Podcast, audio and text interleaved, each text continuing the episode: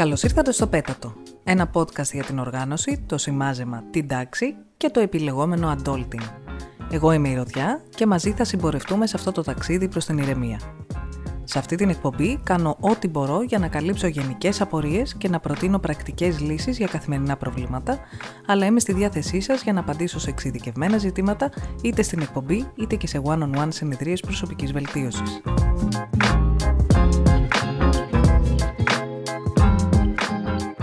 Όλοι ξέρουμε τη λέξη freelancer και τα παραγωγά της. Άκου τώρα να δεις πόσο περίεργα μπήκε στο λεξιλόγιό μας.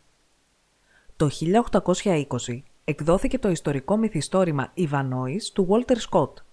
Αυτό το βιβλίο είναι η ιστορία του Αγγλοσάξονα λόρδου Sir Wilfred του Ιβανόη, που μετά την επιστροφή του από την Τρίτη Σταυροφορία αψηφάει τον Σάξονα πατέρα του και παίρνει το μέρος του Νορμανδού βασιλιά Ριχάρδου του Λεοντόκαρδου. Πρόκειται για το πρώτο μυθιστόρημα που ξανακέντρισε στις καρδιές των Ευρωπαίων του 19ου αιώνα το ενδιαφέρον για αυτή την περίοδο της μεσαιωνικής ιστορίας, ρομαντικοποιώντας τους υπότες, τις κυρίες με αυτά τα καπέλα σαν χωνιά, το μύθο του Ρομπέν των Δασών και αυτές τις μάχες με τις λόγχες πάνω στα άλογα που τους φορούσαν κάτι σαν τραπεζομάντιλα, καταλάβατε τώρα. Εκείνη την εποχή λοιπόν, εάν ένας υπότης δεν υπηρετούσε άμεσα κάποιον λόρδο, θεωρούταν μισθοφόρος, μιας και πρόσφερε τις υπηρεσίες του, τη λόγχη του δηλαδή, δεν είχε και τίποτα άλλο, όπου χρειαζόταν. Λόγχη, lance. Ελεύθερη, free. Και ειδού, freelancer. Έρε και να ήταν η Ιαπωνική πηγή, θα τους λέγαμε Ρόνιν. Η λέξη απέκτησε τη μεταφορική της έννοια όπως τη χρησιμοποιούμε σήμερα κάπου ανάμεσα στο 1860 και τις αρχές του 20ου αιώνα. Άρα μιλάμε για ανθρώπους που προσφέρουν τις υπηρεσίες τους όχι σε έναν λόρδο αφεντικό εταιρεία, αλλά κατά παραγγελία σε πολλούς. Σε αυτήν και σε κάποιες ακόμη εκπομπές θα ασχοληθώ λίγο πιο συγκεντρωμένα με τους μισθοφόρους Ronin freelancers και τα ιδιαίτερα ζητήματα που τους απασχολούν. Η σημερινή ύπαρξη και εργασία των freelancers θεωρείται μέρος αυτού που ονομάζεται Cognitive Cultural Economy, δηλαδή την οικονομία της διανόησης και κουλτούρας. Ακούγεται πολύ φσονσόν, αλλά ουσιαστικά είναι ένα τμήμα της καπιταλιστικής οικονομίας που βασίζεται στην προσφορά υπηρεσιών και εργασίας έξω από τη συνηθισμένη σύμβαση εργοδότη-εργαζομένου, ενώ δεν έχει ακριβώς όλα τα χαρακτηριστικά ενός τυπικού ελεύθερου επαγγελματία. Οι freelancers, βέβαια, είναι στην πραγματικότητα ελεύθεροι επαγγελματίες. Φορολογούνται ως τέτοιοι και χρειάζεται να ακολουθούν τους αντίστοιχους νομοθετικούς και φορολογικούς κανόνες. Αυτό που συνήθως τους διαχωρίζει από άλλους τύπους ελεύθερο επαγγελματία είναι πως στην πλειονότητά τους εργάζονται από το σπίτι και προσφέρουν υπηρεσίες που παραδίδονται κυρίως ψηφιακά. Μιλάμε για προγραμματιστές, γραφίστες, illustrators, για μεταφραστές, επιμελητές ή κειμενογράφους, καθώς και για τις πιο πρόσφατες κατηγορίες όπως online marketeers και social media handlers.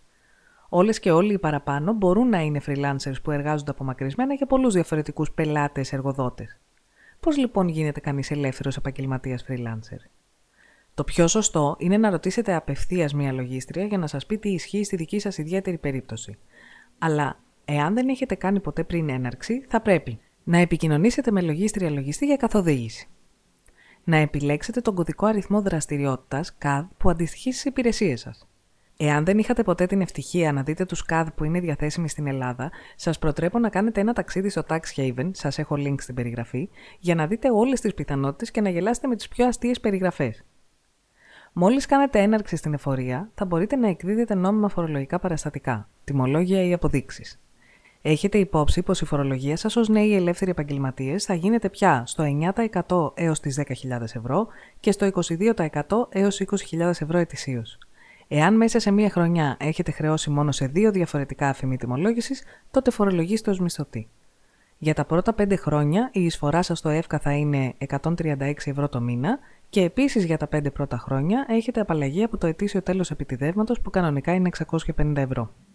Εάν κάποια στιγμή κόψετε τιμολόγιο με καθαρή αξία από 300 ευρώ και πάνω, θα πρέπει να σημειώνετε η παρακράτηση 20% η οποία αποδίδεται στην εφορία από τον πελάτη σας και σας επιστρέφεται ετησίως μετά την υποβολή της δήλωσής σας. Όλα αυτά τα πρέπει είναι τα πρώτα εμπόδια που συνήθως βάζουν σε σκέψη κάθε άνθρωπο που θέλει να κάνει ένα επιχειρηματικό ξεκίνημα. Η σκληρή αλήθεια είναι πως, ακόμη και στην αρχή, αξίζει να γίνεται έναρξη εάν ξέρετε πως τα καθαρά έσοδά σας, δηλαδή μετά την αφαίρεση των λειτουργικών σας εξόδων, θα μπορούν να είναι τουλάχιστον 600 ευρώ ανά μήνα και άνω, αλλιώς μπορεί και να μην σας εξυπηρετεί. Θα τονίσω πως αυτά τα ζητήματα αλλάζουν αρκετά συχνά και τα αλάνια λογιστές τα κυνηγάνε και τα ψάχνουν, οπότε και τα γνωρίζουν καλύτερα. Οπότε προσοχή! Πριν πάρετε αποφάσεις για το μέλλον σας, καλό είναι να έχετε πάρει μια αντικειμενική και εμπεριστατωμένη άποψη από ειδικούς.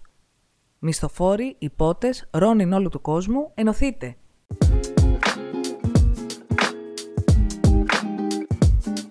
Ο χρόνος μας τελείωσε για σήμερα.